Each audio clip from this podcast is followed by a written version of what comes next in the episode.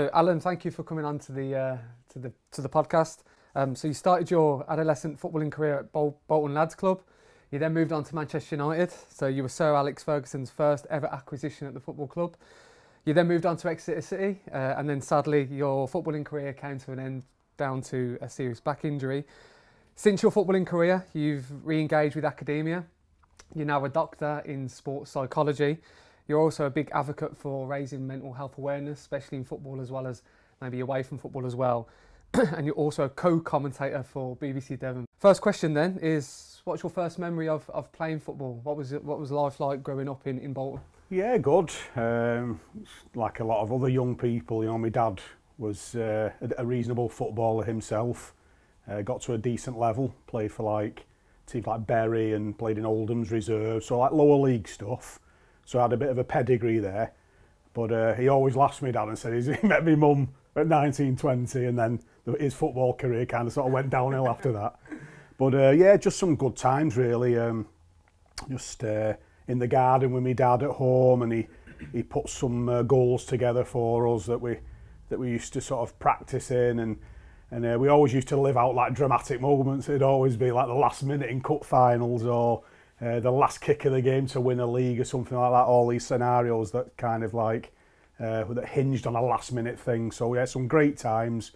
And uh, all I can remember, Chrissy, is any time we went on holiday or any time we kind of went, uh, we had a bit of spare time, I'd probably be right in the park and my dad would be, and my brother and would be, would be setting up goals. And my dad was kind of a Manchester lad, so, you know, okay. like, I traditionally, like a lot of families, uh, usually follow the, the sort of the lineage and, Uh, you know, his love of United, you know, back into the, used to talk about the Busby Babes in the 50s and then, you know, my dad used to watch United uh, in the 60s and the 70s with like the best Lord Charlton era and, and uh, he said like some, some great memories from them. So like a love of Man United was kind of passed on to myself and uh, so whether I wanted it or not, um, that, that's the way it was and, uh, you know, and, and that sort of love of United was kind of formed from, from quite a young age really. Playing football, coming into kind of your teen, uh, teenager um, age opportunity to go and, and play for Manchester United in terms of their youth setup can you talk to me a little bit about that experience? I went to a few clubs first before I joined United. I'd, okay. I'd had trials at Bolton Wanderers, so they, they offered me schoolboy forms. I'd also been down to the blue side of Manchester, had trials with City. And uh, again, that was um, uh, the chief scout at the time was a fellow called Ken Barnes. And uh, he, he sort of said, like, he offered me schoolboy forms as well. But Uh, I always got advised that I just to, just don't rush into anything. Um, I was training in United's School of Excellence at the time. Uh, they used to train on a Monday and Thursday night at a place called The Cliff in uh, in Lower Broughton, and um, I ended up sort of training there. And then what happened, Christy, was United had a an extended trial around the Christmas period. Uh, uh, this is going back a long time now. It was the Christmas period in 1986. So, so Alex Ferguson arrived in November 86 and I think he wanted to sort of put a stamp down. And you know, at the time, I think City had kind of the, you know, maybe the best side of Manchester in relation in relation to recruiting youth players. They, they were doing quite well in the FA Youth Cups, and uh, I got invited down there and I had a really good trial. I played really well uh, in that in that week, and bizarrely enough, it went over the the new year. So I got invited down to the cliff. I think it was about the 28th of December and then I had to stay over because I was only 14 at the time. Mm. Stay over in halls of residence, and that that stayed over like the New Year's Eve into New Year's Day. So it was a bit crazy. So we went to watch it and took us to watch the first team play on New Year's Day. And at the end of that trial, it, the the fellow who was the youth development officer at United got a lad called Joe Brown. So like, we'd like to offer you terms now. You're thinking, well, I've been at Bolton, I've been at City, you know, like United offering me. I think this is kind of the time. So, in in a funny kind of way, it's probably like I would say maybe uh, my heart rule in my head, you know, and if, if any youngster is coming through football at the moment, I'd probably advise them just to make sure it's right for you, you know. Just because it's your team that you follow doesn't mean that the coach is right, the coaches are right. And uh, so, yeah, so I signed for, for United and I remember after, after that bit of news where they said we'd like to sign you, uh, I got a lift home from the trial and just like sped down my drive in through the front door you know, said to my mum, it was my, my dad was at work my mum like United want me to sign, which was amazing. And then like when my dad arrived from work, used to get in about five half five. you know, to tell him that as well. I think it was like a very, yeah, very, very proud moment. So yeah, it was a uh, over the moon. So yeah, that's that's kind of how I, I got recruited into into United. A key point that you mentioned then, so you said in terms of selecting the team to, to go, obviously you had different trials, but selecting Manchester United, you said the team was right and the culture was right what what was right about Manchester United within within those well, areas? I think I think it's it's kind of like this is like the other way around. I'm saying it, it might not have been right for me, you know, just because I sort of signed for United, my heart rule in my head. You know, the culture was very ruthless. It was very harsh. Um, in what sense? Well, I think I think it was just uh, I think just different times in football. Yeah. You know, it was quite. Yeah, I think I think more aligned with working class tradition. A lot of masculine ruthless, kind of brutal behaviour. You know, so cause I come through the kind of the B teams and the A teams. The B teams is kind of like what you played as a, still a schoolboy, and then the A team was kind of the first step on the ladder, as it were. So back then, Chris, you had four teams: B team, A team, reserves, right.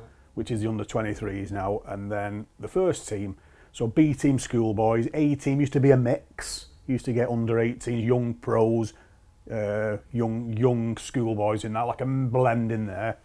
And then the reserves again a mix. You sort of your, your younger pros and some first teamers who are not in not been involved with the first team.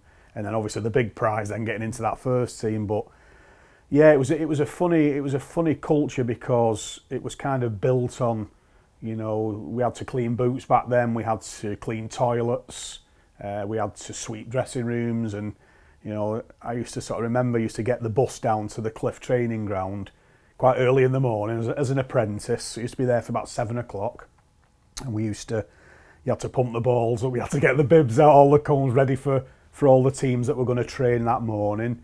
Uh, you know, might even be cleaning boots before the training started. And if there was anything wrong, if there was a flat ball or some bibs had not been loaded onto the van, or a pair of boots had not been cleaned at the first team, well, you could have like a court case. So you'd have to go in front of all the other apprentices, and it's like a sort of a uh, you'd get like a judge, and you have to hear your case, and you have to say like uh, what had happened. Mm. And uh, just some of the punishments were a little bit like, you know, a bit out of order. Yeah. You know, if, you, if you'd have said like, uh, you're going to United, but you're going to get caked in boot polish or something because you're not putting balls up, or you know, there's all sorts of stuff, and you know, it, some people say, well, it it brings you on, it builds your character, but to me, that there's maybe better ways of doing it than that.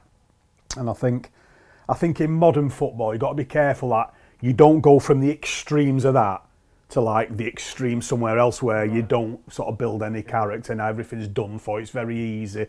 You know, got to be careful you don't trip up there. Because um, ultimately, you know, Christy, elite level sports tough. It's not easy. Uh, it's all about, you know, the further you go up in the game, it is all about winning. It's all about results. If you don't find results, you know, people's jobs could be on the line, managers' jobs could be on the line.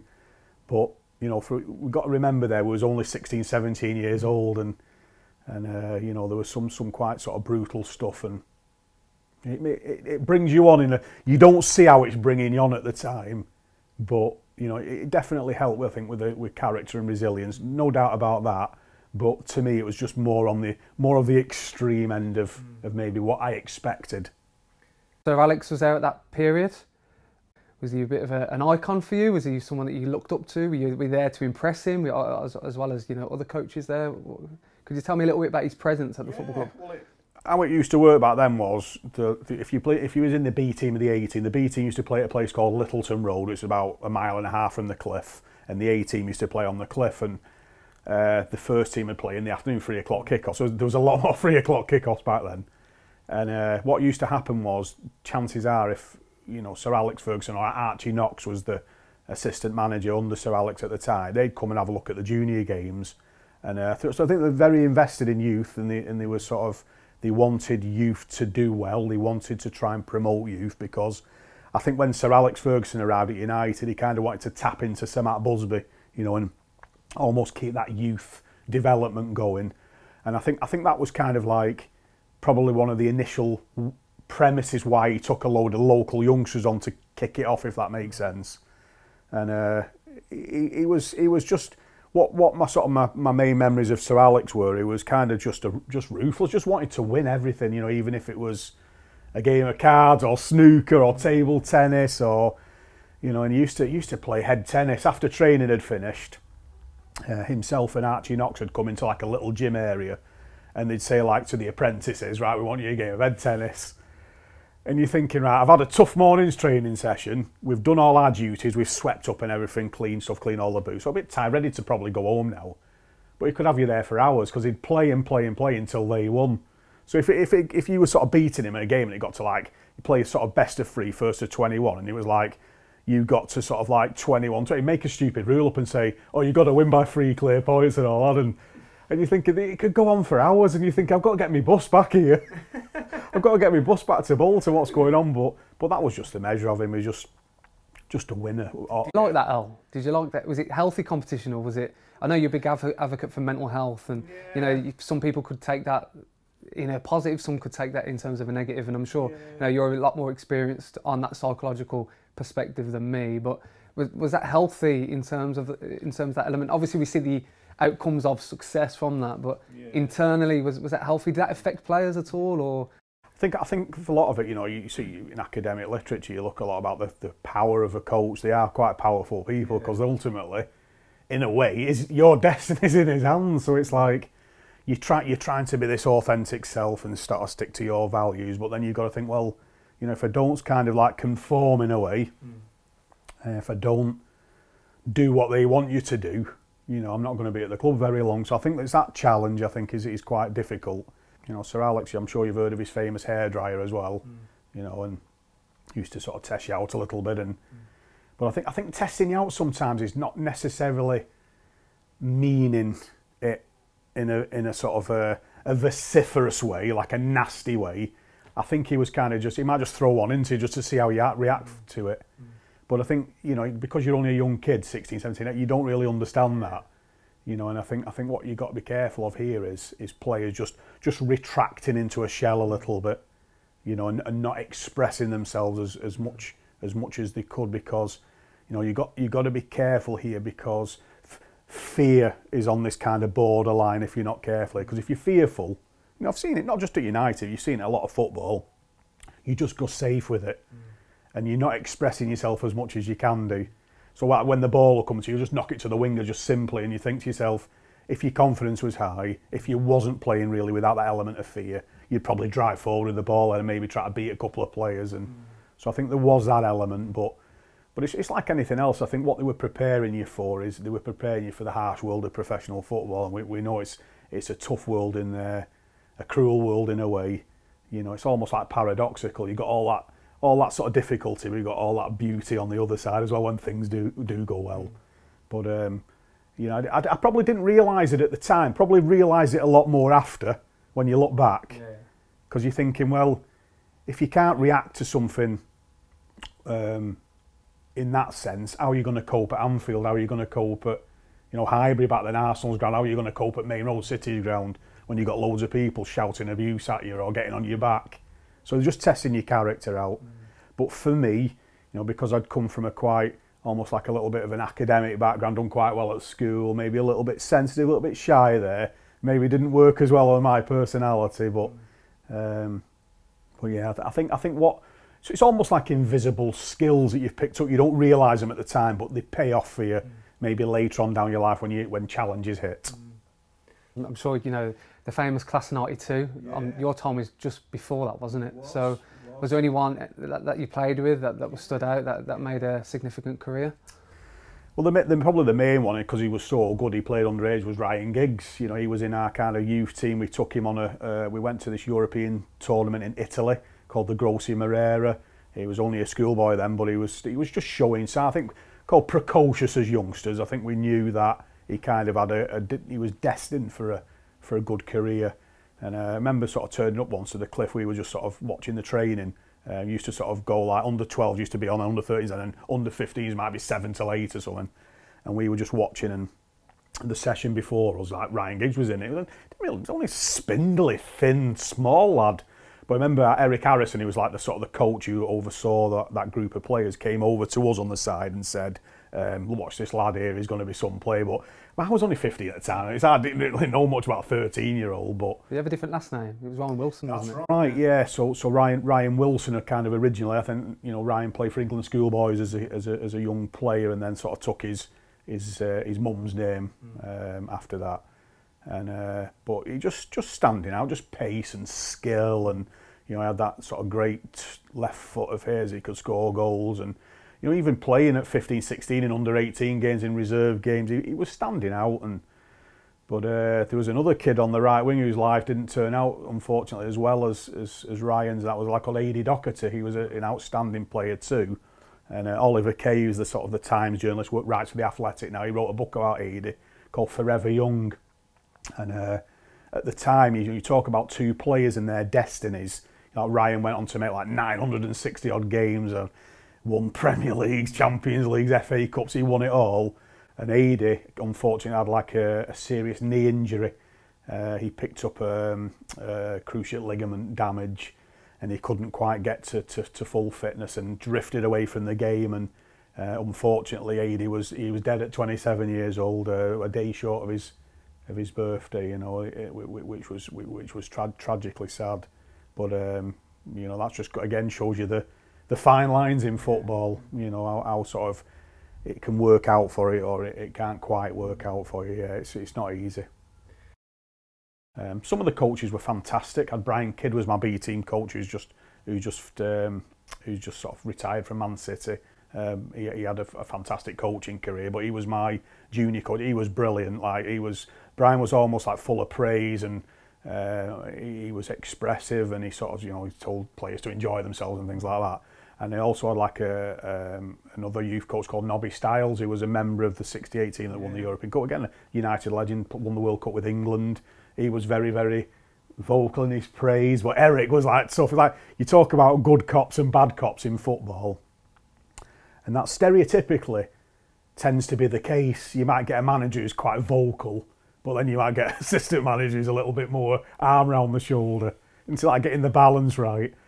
So, so he, that was the journey. Eric was was tough, and then as you went into the first team, you had Alex Sir Alex, bad cop, and Archie Knox, even badder cop. Like two tough lads in the first team environment.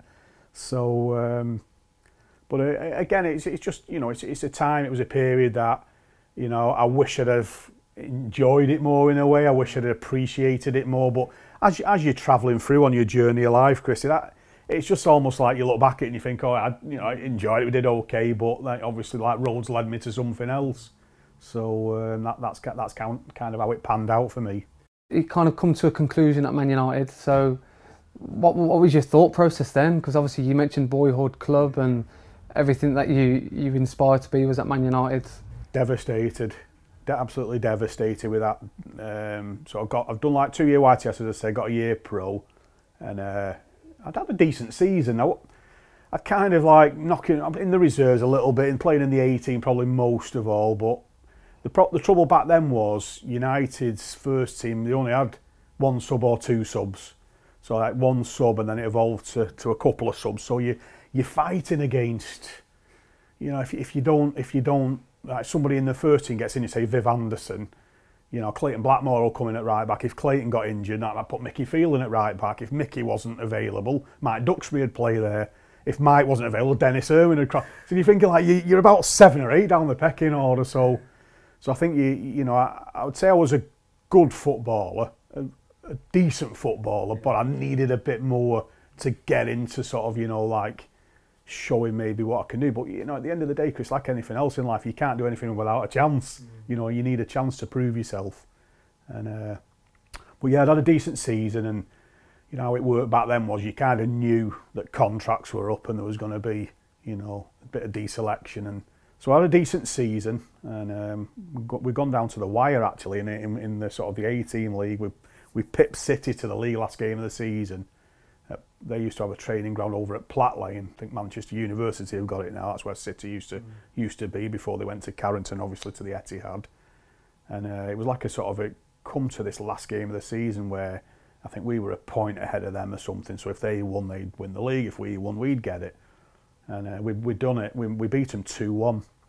And after the game, Fergie was watching, and he said he said you've been you've been brilliant this morning. So he, he singled me out for a bit of praise, which was which was fantastic. So I thought with contracts coming up, I thought, oh, that sounds all right. Then we won the league, you know, and opportunity here maybe to get another year or two, or something like that. And so so we'd done that, and then in the week, about the Tuesday or Wednesday, it was Brian Whitehouse, who was the reserve team manager, had come down to the changing room. So like, all right, Tongy, you know, Gaffer wants to see you. So I thought, here we go. So I was, I remember looking at Brian for clues, you know, like because he's telling face like, is he happy? Is he sad? And I was just like following like a little dog up the stairs at the cliff. So knocked on the door, like he said, uh, said Gaffer Tongy's here, Alan Tongy, right? Send him in. So I closed the door and he said like uh, yeah, I'm gonna have to move you on, son. Uh, we don't think you're sort of progressing enough to become a first team player here. So, and it was like I, I, I sort of wrote it on my PhD, like it was like my body caved in. Like it was like you're on your own. In the, in yeah, just because you know you're classified as an adult then, aren't you? So I would be sort of like, um, you know, I would have turned uh, around 19, 18, half 19. So so yeah, it's just body caved in, and you know, I remember saying to him like, you know, thanks for you know my opportunity and all that, and about like the apprentice now, isn't it? You know, you've had your heart broken, but it's like, I suppose it's finding like truly who you are because you're stripped bare, aren't you? And like your character has got to see you through that moment, because it's like you know, you talk about like critical moments and difficult times, and you know, like, that was one in my life, absolutely and uh, you know he said like you've done you've not let me down. You've you've been a great lad blah blah blah. But that's not a lot of compensation because you want to play in that first team. That's the that's the thing. And so I remember going out after that and uh, you know as brutal as it seems I had to go trading after that.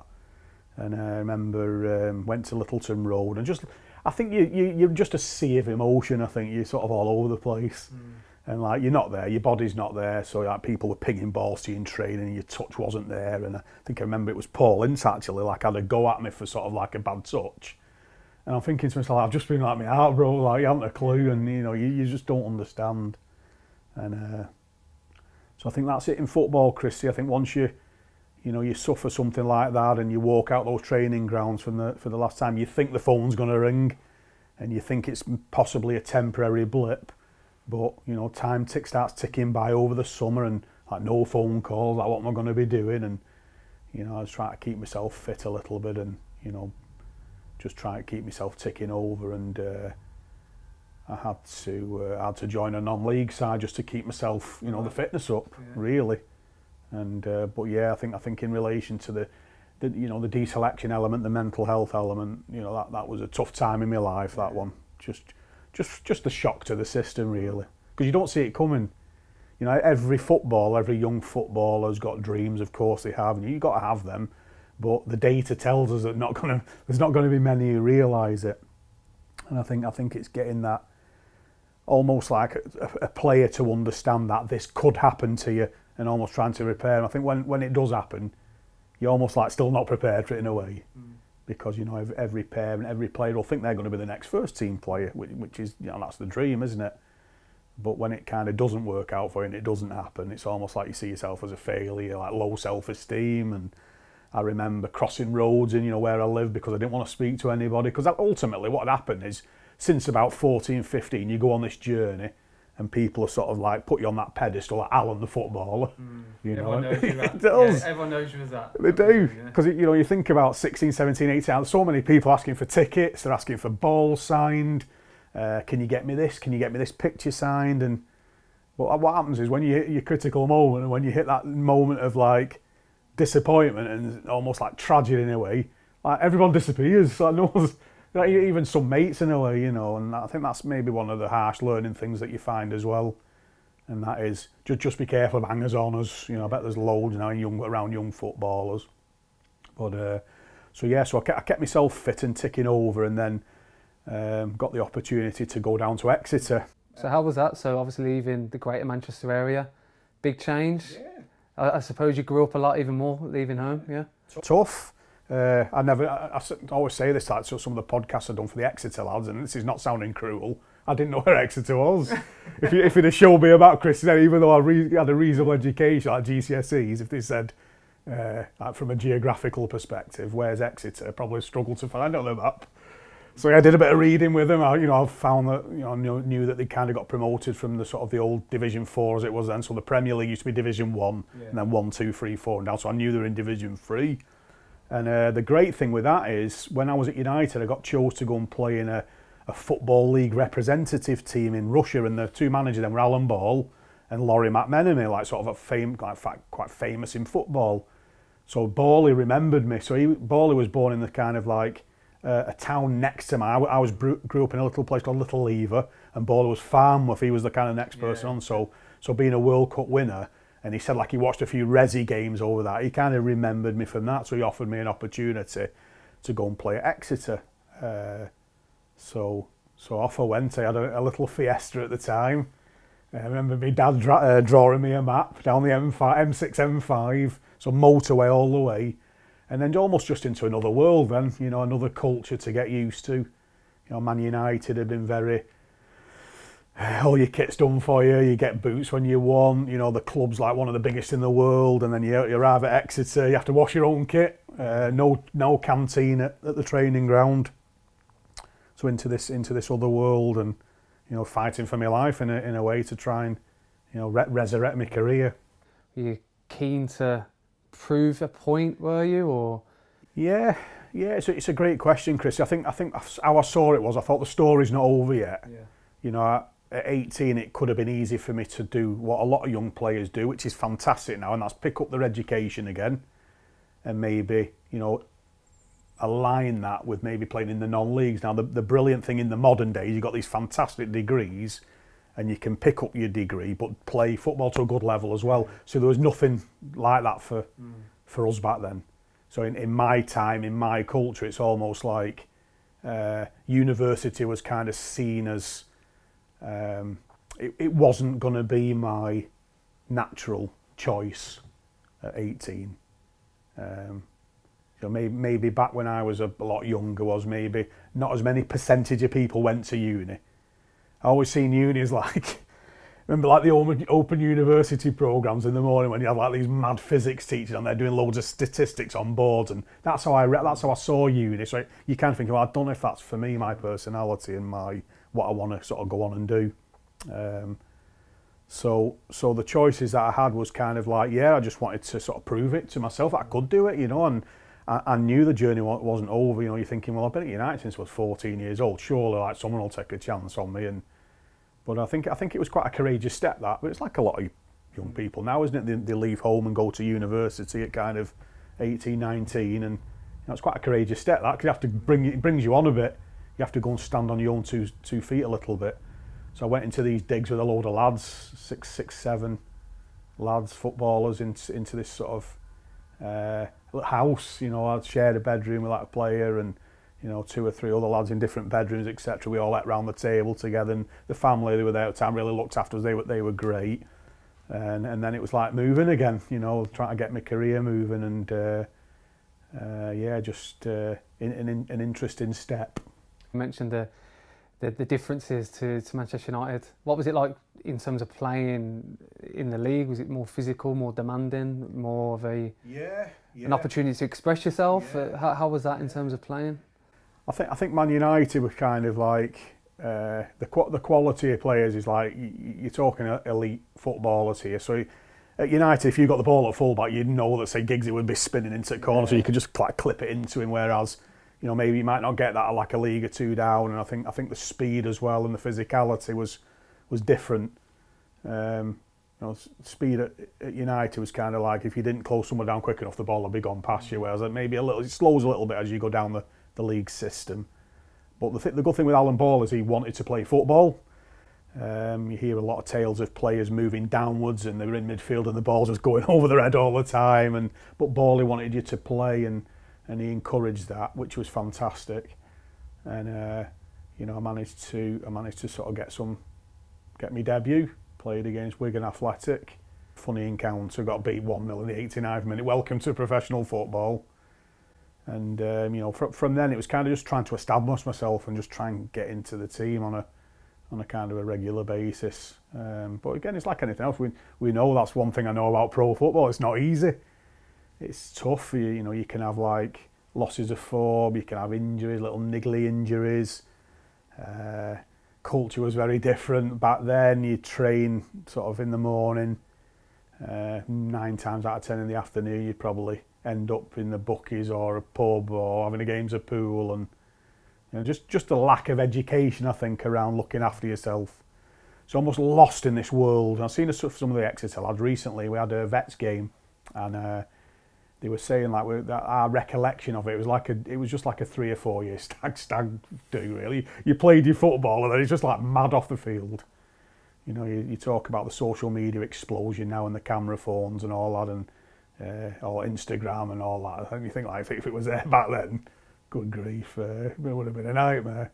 But uh, yes, lack of education, lack of understanding, and football was kind of just embracing almost like this overlap of the old into the new. Mm. You know, I think you know, Gary Neville, he speaks about it and about the sort of the United Liverpool side in the early 90s and talks about the drinking culture that some of the teams and he, he said well when Cantona arrived if we knew we would behave ourselves a little bit more that would give us an advantage and um, you know that it started to turn and the Premier League obviously arrived Christy didn't it mm.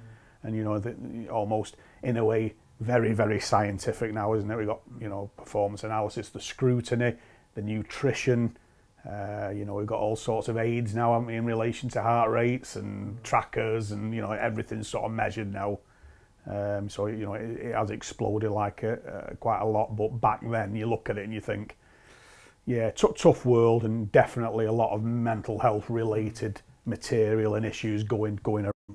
Just on just on that point, in terms of the, the multidisciplinaries that you see in the modern game in comparison to, to your own, do you feel that you could have been represented a little bit more better? You get a feeling that if maybe if you were represented from another figure, especially going into those conversations with Sir Alex and finding another club, do you think that would that could have helped you at all in terms of your professional career? I'm just curious to f- find out what you think Absolutely. about that. I think I think what was happening back then, Christy, is kind of the top players in the game. So you you know your lads who were around the club like your Brian Robsons, Norman Whitesides, Paul McGrath. You know they probably did have agents, but the young players, younger pros, they didn't.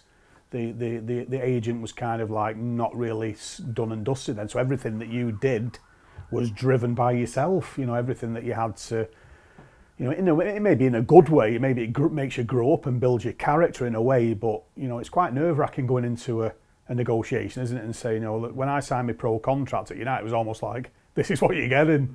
And because again, we're back to that almost like that that sort of heart rule in your head. Give us the pen, you know, definitely that sounds great. But probably the worst contract I could ever sign.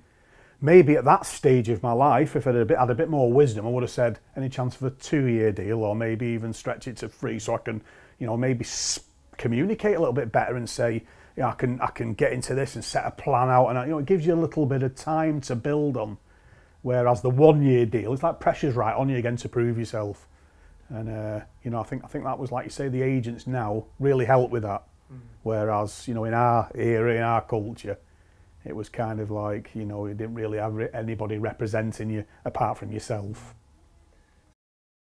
So you had a, a bad back injury that ended your footballing career what was how was that experience in terms of you playing? You mentioned identity as well, and all you know is football, but you, you kind of understand that maybe that there needs to be another thread to your career. It was a tough one really because I, I knew there was something wrong with it. It was probably because I've been through this culture of like, you know, got to keep going, got to be macho, you got to, you know, battle on and all that. And I knew there was something not quite right, but I knew that also that my contract was kind of coming up for renewal and I had to try and you know play some games in order to to, to secure myself another one. And it was just steadily, Chris. I was getting like pins and needles down my arms and my legs, and I was getting, uh, you know, it was turning in where you were struggling to pull your socks on and stuff like that. I knew there was something right, but I, I was stupid. I kept playing with it, and it got to a stage where I remember going to Swansea City away, and my mate, my mate at the time, my best friend in Exeter, Dave Cooper, he said to me, uh, like Bally had done all the set plays and all that and ready to go and it was we were sat in this is where Swansea used to play at a ground called the Vetch Field at their old ground. And I said to Coots before the game I said I'm struggling here. And he went he said I said shall I tell Bally like and he went he said you can't tell Bally now go ballistic he said you've done all the set pieces with you and you know what you're doing. And so I thought right I'll get a load of deep heat you know like that in the tube. Yeah rubbed it all over my back and I thought I'll just try and get through it. But I was really struggling, and you know I was playing up against a lad who was quite a good footballer at the time called Andy Legg. He played on the, the left wing for Swansea, like really talented, and you know you, you're like just trying to protect yourself. And uh, like, after that game, I said to the physio Mike Chapman, like I've got to, I've got to do something here because I'm not right. So he, he sent me to for an MRI scan and come back like and he said like it's in a mess the bottom of your back's in a mess you need you need surgery on this immediately so it led to two operations I had screws and plates in my spine put in and you're thinking to yourself like the surgeon afterwards he said like if you'd have had one bad tackle in that game or you'd have fell funny so like you, your disc could have severed severed your spinal nerves. And he said that could have been like you know you would have been in a wheelchair for the rest of your life. And I thought to myself like is football worth that? What am I thinking? Mm. what am I thinking about? Oh come on dig in and all that. And so so that was that was that, and um, yeah, just just I think I was about 21 and a half, 22 years old. That, that's it, and you know, trying to recover from something as severe as that. You know, and another problem that I had, Christy, was the managers had changed at Exeter. So Alan Ball had gone to Southampton, got a job there, and a lad called Terry Cooper had come in. He was another England footballer, old Leeds player and it was clear that he didn't really want a lot of ball. He's like, that's it with football as well. They, you get a manager and they want to bring all their players in that they know, and they don't want to like, they don't want to have all the other managers' staff. So it was clear from day one while I was doing my Rio, you don't really, you know, like you always like saying, "Oh, how's that injury going?" You know, blah blah blah, and I knew, I knew that I, I felt I didn't feel welcome there. So so I, I did my rehab and I got to the end of kind of my contract and I just thought like I don't know. I said I'd had a chat with the surgeon and they said you're not going. I, I wouldn't recommend like you playing full time football now because it's it's quite demanding and I think one of the psychological things, Chrissy, that I was worried about was getting a knee in the back or something.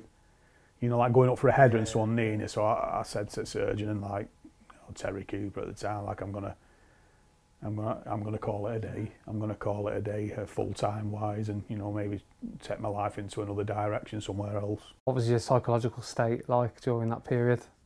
Well, I think I think you, you we saw talk about that grief model, aren't we? Mm. Um, you know, looking at looking at kind of the different stages of grief in a way. Um, you know, you obviously you got the denial thing, sort of thinking about, you know, still going out to pubs and talking talking as though you're still a footballer, and you know you're not. You, are thinking to yourself, you know, if I got myself fit again and do some running and do weights, can I get back to the level? And go into this period of denial, and then I think that kind of led into a spiral of just, I would say probably just lot completely lost because, you know, back back in those days, football opportunities were quite thin on the ground, and you think you, it's only a 23, 24 year old sort of, sort of young man you're talking about here that we didn't have any like under 14s you could go and coach or it's like you had first team manager, assistant manager, physio, resi manager maybe, and you're thinking like, where, where am I going to go here? So, so I remember um, a lad at Exeter at the time who's sadly gone, passed away now, called Eamonn Dolan. Was like the old manager. Um, he said to me he could do some coaching in the community hours, which was great. But the trouble with them, Chris, is just very seasonal, like Easter, Christmas. It wasn't enough. So, so I think what from for I'd say for four years just completely lost. Went through a series of jobs, you know, just trying to bring some income in, um, van driving, warehouse work, uh, you know, working working nights and stuff like that, and and. Uh, yeah, just just a period of like sort of probably drinking more than I should do, probably gambling more than I should do, probably, you know, eat overeating a bit. It was all bad habits but the symptoms of like you completely like I think probably the best way to explain it is your identity's just been obliterated. You don't know where you're going now, who you are. Yeah, probably identity crisis at that time because you're like ex-football, not footballer anymore. Mm. But it, and it, it was finding something to replace that. I think was the challenge. That was the challenge because you know football brings you to f- incredible, exhilarating things like you know, scoring goals in front of away fans and like winning games and clapping fans after that.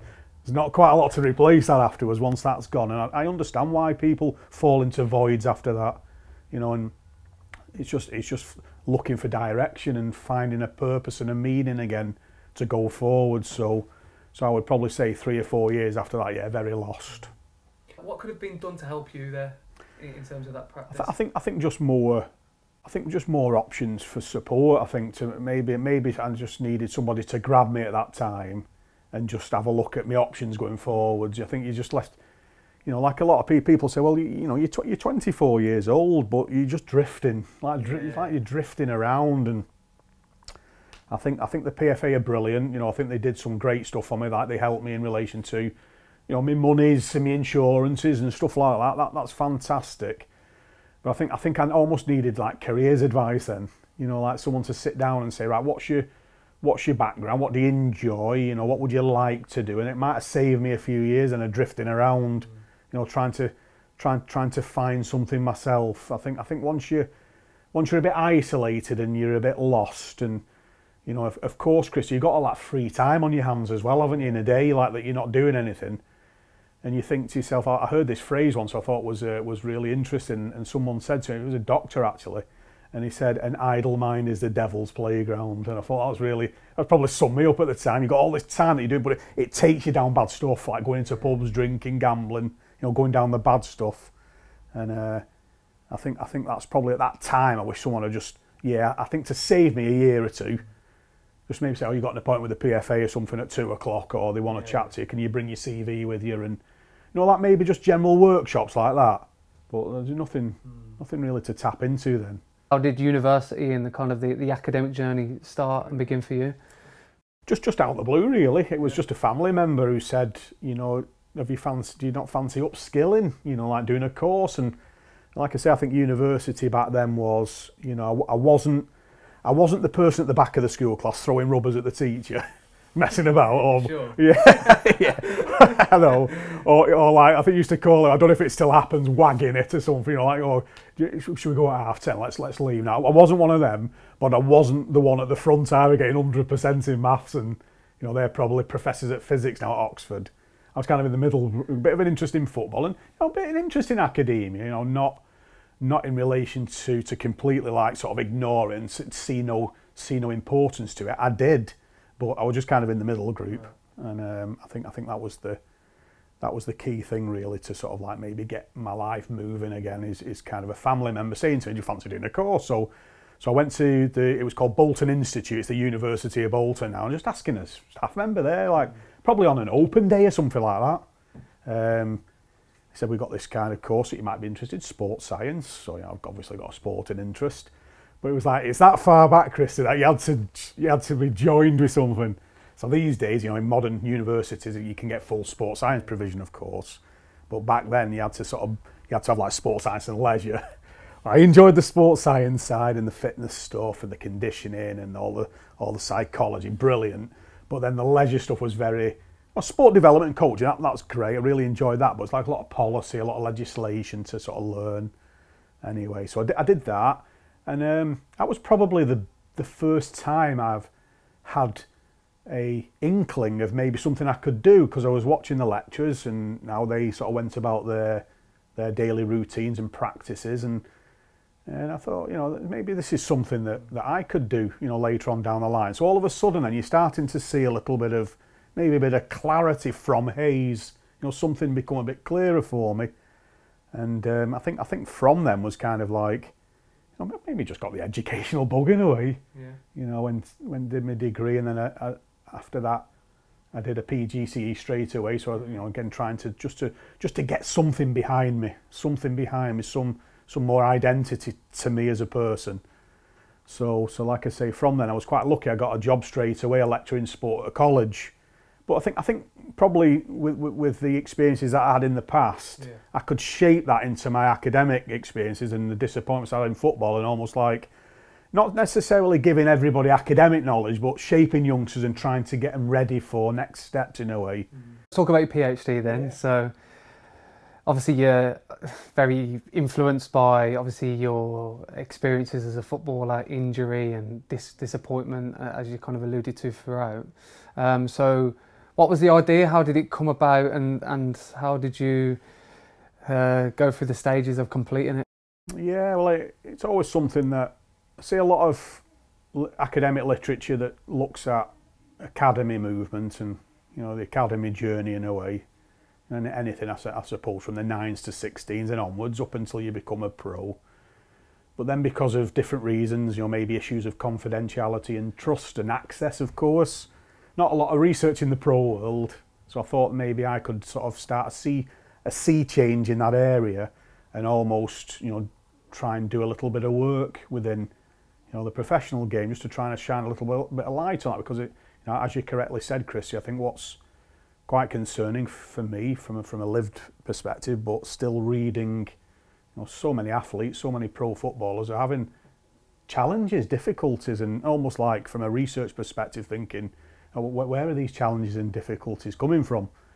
You know, from a, from a neutral observer, from somebody who looks at it from the from the outside in, you're almost thinking, well, they're on big salaries, they're keeping fit every day, uh, got a lot of esteem, a lot of public esteem. You know, it's a, it's a fantastic life, but then suffering with like, you know, mental health problems and challenges and difficulties. So, so I think I think the idea really from from my PhD was trying to explore that and trying to shed a little bit of light on you know what why this might be happening, drawing on both my own experiences and then you know talking to to pros in in the game in in, in the modern game, like you know, a lot closer to the the game than, than I kind of was like many many years ago, and you're kind of thinking, well, that was happening to me sort of 1995. Why is it still happening? Mm. You know, 2022. That can't be right.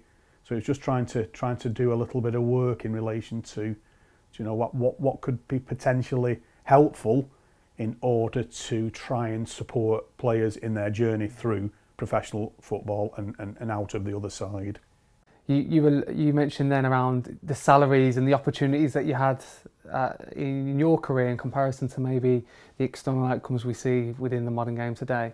But we still have these potential issues around mental health and mental well-being. Do you think it's changed to some some extent in terms of how we uh, recognise issues around mental health and how we can you know ensure that you know yeah. players are protected within you know the the, the demographic yeah. of football I, th I think like anything else Christy like you know or cu cultural change or things that that are brought in to change something never happen overnight and uh, I think at the moment you could probably say that there's a lot of good things happening and a lot of more awareness and you know you see a lot of external support uh, organisations going into football clubs to deliver mental health workshops and things like that. So I think we're getting more understanding of it. I think that, like anything else, there's always more that can be done. I think there's always more that can be achieved. And but you know, a lot of it, Christy. I think what I learned is is really down to choice, isn't it? You know, everybody's got a choice. And just just looking at the the papers earlier on today, you know, Jack Grealish is coming under a little bit of fire.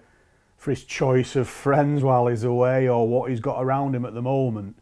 And uh, and you're right. I think what we do know with football is it does attract people that are not necessarily in your corner a lot. They like to be around you. You know, they, they like to be around you. They like to be almost like fame touches, I call them in a way. Mm. But I think what you've got to recognise, Christy, is to try and get good people around you. I think I think that's really important. You know, pe- people always want to be around you for a pint, or you know, if you're outside, it's different in the modern game. But you know, a lot of people will be always minding for tickets and for things, you know, get stuff and things like that. But you know, is is that for the right reason sometimes, or you know, where are those when you hit your moments of difficulty? They're nowhere to be seen. So, so it's more life in general, really. Obviously, we're looking at it from a, the lens of football, but that could, you know, that could branch out in, in with people in business, Absolutely. people that have um, wealth. You know, I'm yeah, sure that there's a, a lot of alignment within that yeah, as well. Yeah, very very much so. There's a lot of transferability, isn't there, yeah. within you know within within different parts of research, different types of research. So, but I think what's quite surprising in my PhD is there's still a lot of work I think that can be done. You know, I think one of the questions that I asked the players were. You know, do you feel as though you're supported enough within football clubs when you have critical moments? And quite a high percentage said that they weren't. They felt as though uh, they couldn't really go to anybody else. So yeah, it's quite interesting that because you're thinking that, you know, what? Why is that? Is it still to this day a little bit of machoism, a little bit of ruthlessness, a little bit of culture that's in there that you can't show weakness or you can't open up or you know, something's stopping it. Mm. Because out of a my sample of 212 players, quite a high percentage said they prefer to work things out themselves. So so it's still there. There's still that element that maybe needs to be needs to be broke down a little bit. And um, I think I think some of the findings can maybe be used to drive maybe change in a way. I'd like to maybe get some more applied presentations out there, you know, in different conferences and maybe getting into clubs and stuff like that. And you know, like a lot of ex-football, just speaking it from speaking to players and from from a from a lived experience as well. But I think one thing that's quite important, I think, like anything else, is is that it's that broadening your identity element, isn't it? Making sure that mm.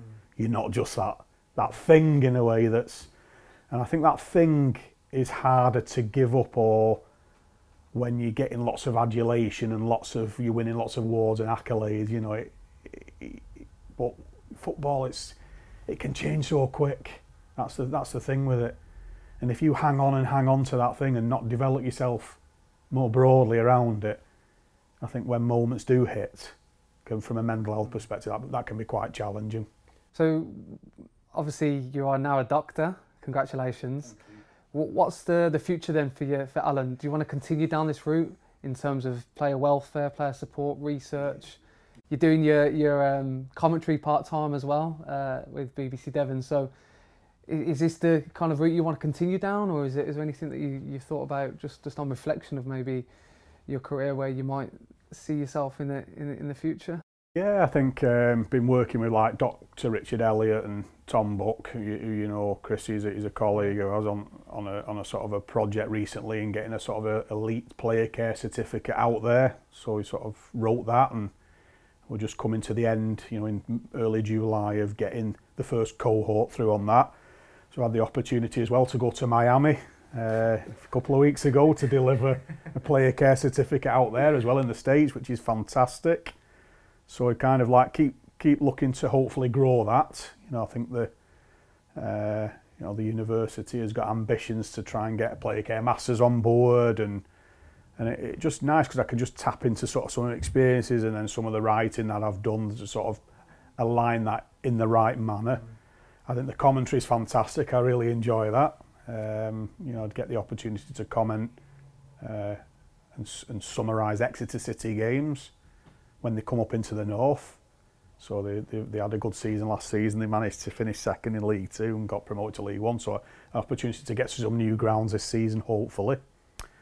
Uh, I'm also, I'd say, about two thirds of the way through a book at the moment that I'm writing with somebody uh, in relation to quite a range of issues, really.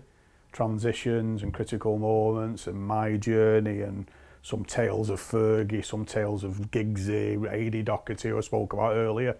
So that's called From Red to Read. So from Red United to Read as a doctor, R-E-A-D. So I've just weave, weave in some tales on that.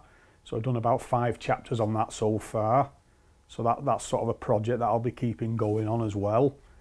And then I'd probably say it, Chrissy, that maybe looking to get into a club somewhere, whether that's part time, uh, that might be the the ambitions for my next steps. You know, if that's Manchester United, that would be fantastic. Because it almost like a that'd be like a fulfilling a prophecy in a way. It's almost like closing a loop, isn't it? And um, you, you you never know. Um, you know, because I'm a sort of probably a red at heart. You know, a Man United fan. Could I give the same? Uh, application and dedication to maybe working with Liverpool's youngsters or City's youngsters. Maybe, maybe not. maybe not. Maybe not. So, so that's the, the problem with that sort of attitude, though, because it, it closes down to very narrow. And uh, but you never know. You know, something like that would be quite good, especially with the with my doctorate and my player care background and my experiences. You know, I'm, I'm sure I could provide some good advice and guidance to both academy players and, and young pros and you know even even first team players as well you know because I know the pitfalls I know the problems I know the issues and I know that if you do take your eye off the ball just for one second in professional football you know it can it can give you a kicking so last question Alan. So I always ask each guest this question. If you could give your 18 year old self some advice what would that be it's a good question. Eh, going back into the past, and you know, and it'd be great, it, if we could rewind our lives and start again. But I think probably from a football perspective, Christy at United, if I was being totally candid, totally honest, probably believed in myself a bit more. I should have been knocking on Fergie's door. I, sh- I should have had that almost like, I'll say a bit of extra swagger amongst yourself, but I think you need that to get on And I think I think with my personality, you know, maybe a bit shy and sensitive, it didn't really pay off at the time. I don't say that there's anything wrong with shy and sensitive, but you have to develop other components to you to yourself as well. And uh, and I think I think sort of knocking knocking on Fergie's door or hey, go on, can have a chat with you, Eric, and all that. Maybe I should have just had that a little bit more courage to to fight that and, and, and sort it out. But but I think I think from that, I think probably one of the most pleasing things that I could uh, reflect on is is moving on from that. I think it was Ernest Hemingway who said, "A man can be destroyed but not beaten." And I think I think that's probably a good way to to maybe finish it. Thank you so much. All right, Chris. Thank you.